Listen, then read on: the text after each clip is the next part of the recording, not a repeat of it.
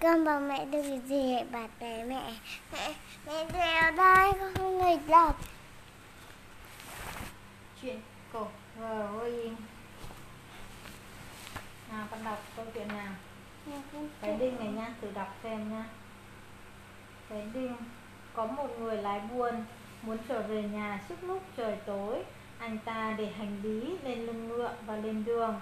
Đến trưa anh dừng chân nghỉ ở một thành phố khi anh tiếp tục đi thì người coi ngựa báo, thưa ông móng ngựa bên trái sau đã thiếu một cái đinh, thiếu cũng chẳng sao, ta chỉ đi 6 tiếng nữa thôi, chắc lúc ấy móng ngựa hãy còn chặt, ta đang vội. Đến chiều, anh ghé vào một quán bên đường để cho ngựa ăn, người con ngựa lại nói, thưa ông, móng sắp rơi mất rồi, hãy để tôi dẫn nó tới thợ rèn, chẳng sao, ngựa còn đi được ta phải về nhà trước lúc trời tối. Anh ta lại tiếp đi. Nhưng chẳng bao lâu ngựa bắt đầu khập khiễng, rồi lát sau ngựa lại đi vấp, trượt chân. Cuối cùng nó gãy chân và lăn ngã lăn ra. Người lái buôn đành bỏ ngựa và quẩy hàng, quẩy hành lý lên vai. Anh ta đi bộ tới khuya mới về tới nhà. Anh ta lẩm bẩm một mình, nhanh nhọc đoạn vì cái đinh mà hỏng việc. Nồi cháo đường. Ngày xưa ngày xưa, có một cô gái nhà nghèo tính tình nết na, cô sống một mình với mẹ người mẹ già. Một ngày kia trong nhà đã hết đồ ăn, Cô đi vào trong rừng thì gặp một bà cụ già. Bà hiểu nỗi buồn của cô và tặng cô một cái đồ nhợ. Cô chỉ cần nói, Nồi ơi, nấu đi. Tức thì nó nấu cho một nồi cháo đường ngon lành. Nếu cô nói, nồi ơi, hãy ngưng. Thì nó lập tức ngưng ngay không nấu nữa. Cô gái mang chiếc nồi về cho mẹ, Người mẹ già ở nhà. Từ đó đi, trở đi hai mẹ con không phải sống trong cảnh nghèo khổ túng đói nữa. Họ luôn có cháo đường để ăn và muốn ăn bao nhiêu cũng có. Một ngày kia, cô gái đi vắng bà mẹ ở nhà nói, Nồi ơi, nấu đi. Thế là nồi nấu và khi mẹ đã ăn no Bà muốn nó ngưng nhưng bà không biết phải nói thế nào. Cháo cứ được nấu hoài. Cháo tràn khỏi nồi ra. Cháo tràn khỏi nồi mà vẫn cứ tiếp mà cứ nấu tiếp. Cháu tràn khắp bếp lan khắp căn nhà. Thứ nhất rồi sang căn nhà thứ hai lan ra khắp mặt đường. Hình như nồi muốn nấu để cảnh thế gian ăn cho đỡ ăn cho no mới thôi. Tình cảnh thật nguy ngập. Chỉ còn một căn nhà cuối phố là chưa bị ngập. Trong lúc mọi người đang đúng túng thì cô gái về. Cô chỉ nói nồi ơi hãy ngưng. Tức thì cháo không trào nữa nồi ngưng nấu. Ai đi ai có đi phố thì tha hồ mà ăn cháo. Thế thì tràn ra đi bệnh hết tưởng sao ăn được cái chuyện này nó cứ vô lý lẫn giáo nhỉ? À. này lại đọc câu chuyện này à? Tiền vàng rơi như sao? Ngày xưa ngày xưa có một cô bé mồ côi cả cha lẫn mẹ sống vất vưởng không nơi nương thân không giường để ngủ, ngoài quần áo đang mặc trên người, thì không có gì, không có của cải gì. Có người thấy cô gái nghèo khổ nên thương hại cho cô một mẩu bánh mì. Cô bé tính tình rất dễ thương và tốt bụng. Cô bé đi lang thang ra cánh đồng, Ở đó cô gặp một người nghèo đói. Người này nói, Cô có thể cho tôi xin miếng bánh mì, Bánh ăn cho đỡ đói được không? Cô đưa cho người đó cả miếng bánh mì và nói Mong trời phù hộ cho ông. Đi được một quãng nữa thì cô gặp một đứa bé. Nó than với cô, Đầu tôi buốt quá, Làm ơn cho tôi cái mũ đi. Cô cầm mũ đưa cho đứa bé, Cô tiếp tục đi Đi được một quãng nữa Thì lại gặp đứa bé đang bị rét cóng Vì không quần áo. Cô bé đưa cho nó chiếc váy của mình. Khi tới một cánh rừng Thì trời bắt đầu sập tối. Lúc đó có một đứa bé Đi lại phía cô và xin cô cái áo mặc cho đỡ rét. Cô bé liền nghĩ bụng, trời tối đen như mực Thì ai còn thấy nhìn thấy mình nữa. Mình có thể cho đứa bé kia cái áo. Rồi cô cởi đưa cái áo cho đứa bé Ngay sau đó bỗng nhiên từ trên trời mưa xuống những đồng tiền vàng lấp lánh dưới ánh sao. Rồi cô thấy mình mặc quần, Mình mặc toàn váy áo mới đẹp. Cô bé cúi xuống nhặt từng đồng tiền vàng sang loáng. Từ đó cô giàu có sung sướng suốt đời. Con biết tại sao người ta lại viết cái câu chuyện này không? Nghe đọc thì nó nhảm nhí vậy thôi. Nhưng người ta muốn nói rằng khi mà con làm việc tốt thì con sẽ hạnh phúc. Đọc à đọc nốt câu chuyện này thôi nhá. đây đọc câu chuyện này là hết nha nốt câu chuyện này hết đi ngủ chiều dậy còn đi thả diều nhá. Chú bé mục đồng. Ngày xưa có một chú bé mục đồng nổi tiếng khắp nước về tài, ứng đối. Tiếng đồn đến tai nhà vua nhà vua tôi chịu em đến thử tài.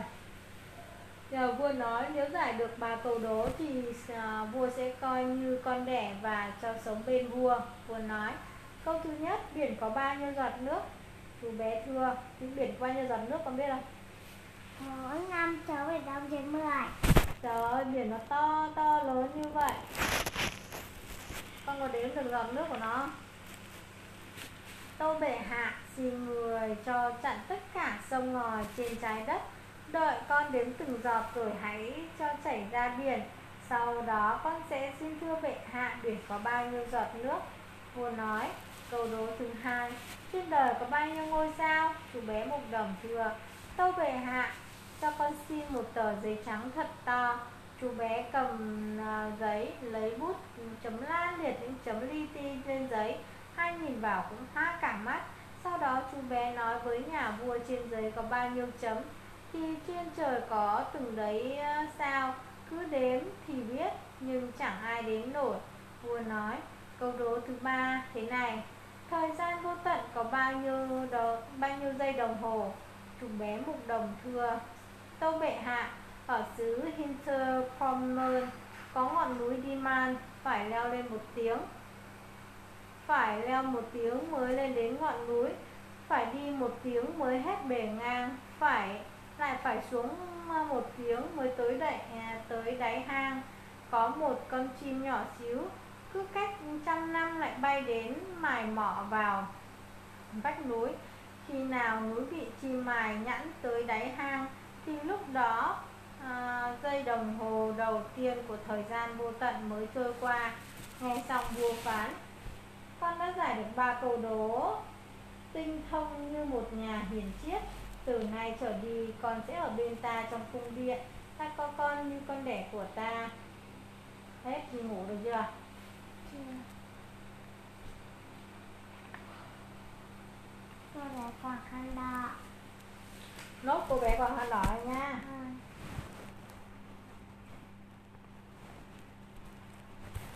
Mẹ hết thôi rồi đọc nó sẽ rất là rất là buồn cười. Ngày xưa có một cô bé thùy mị dễ thương. Một lần bà à, cho cô một chiếc khăn quàng bằng nhung đỏ. Đi đâu cô bé cũng quàng chiếc khăn đó. Vì vậy mọi người đều gọi cô bé là cô bé khăn đỏ một hôm mẹ bảo, cô bé bao bánh và tôi đến thăm bà hố. Vậy đặt đừng có lang thang trong rừng, Khăn đỏ hứa sẽ làm tất cả những điều mẹ dặn. Nhà bà ở trong rừng đi chừng nửa tiếng đồng hồ thì tối. Khăn đỏ vào rừng thì gặp chó sói. Em không biết sói là một con vật độc ác nên không thấy sợ. Sói nói, Chào cháu khăn đỏ. Khăn đỏ đáp, Cháu xin chào bác. Cháu đi đâu sớm thế? Cháu khăn đỏ Cháu đến nhà bà nội. Bà cháu ở đâu? Cháu khăn đỏ đi vào rừng độ 15 phút thì tới. Dưới ba cây sồi to là nhà bà cháu. Quanh nhà có nhiều bụi cây rẻ, chắc chắn tìm thấy ngay. Sói độc ác ngay lập tức nảy ra ý định ăn thịt cả hai bà cháu. Sói chỉ cho cô bé. Có một đời rất nhiều hoàn đẹp. Nhìn thấy những bông hoa thơm ngát rực rỡ sắc màu, cô bé quyết định dừng lại hái một bó hoa tặng bà. Thế rồi cắt đỏ đi hái hoa, trong khi đó sói lẻn tới nhà bà, Cụ vào gõ cửa. Ai ở ngoài đó đây? Cháu là cắt đỏ đây Và mở cửa cho cháu với. Cháu mang bánh và sữa đến biếu bà. Bà nói, Cháu cứ đẩy cửa vào. Bà mệt quá, Không dậy được. Sói liền mở cửa rồi xông thẳng vào giường Và ngước chừng bà cụ. Sau đó nó lấy quần áo của bà cụ mặc vào Lấy mũ chùm lên đầu Lên giường nằm Rồi lấy rèm che lại khăn đỏ thơ thẩn hái hoa trong dư, và từ lúc hái hiểu hoa vừa mà cùng hết em mới chợt nhớ đến bà vội vàng lên đường đến nhà bà. Bước vào nhà bà, khăn đỏ nói to Cháu chào bà. Ạ Chẳng có một tiếng trả lời Em lại bên giường kéo rèm ra thì thấy bà nằm Mũ trùm kín mặt, trông lạ quá thằng đỏ ngạc nhiên hỏi. Bà ơi, sao tai bà to thế? Tai bà to để bà nghe cháu rõ hơn. Bà ơi, sao mắt bà to thế? Mắt bà to để bà nhìn thấy cháu rõ hơn. Bà ơi, sao tay bà to thế? Tay bà to để bà nắm lấy cháu dễ hơn. Ôi trời ơi, sao mồm bà to? Đáng sợ quá. Mồm bà to để bà nuốt cháu dễ hơn.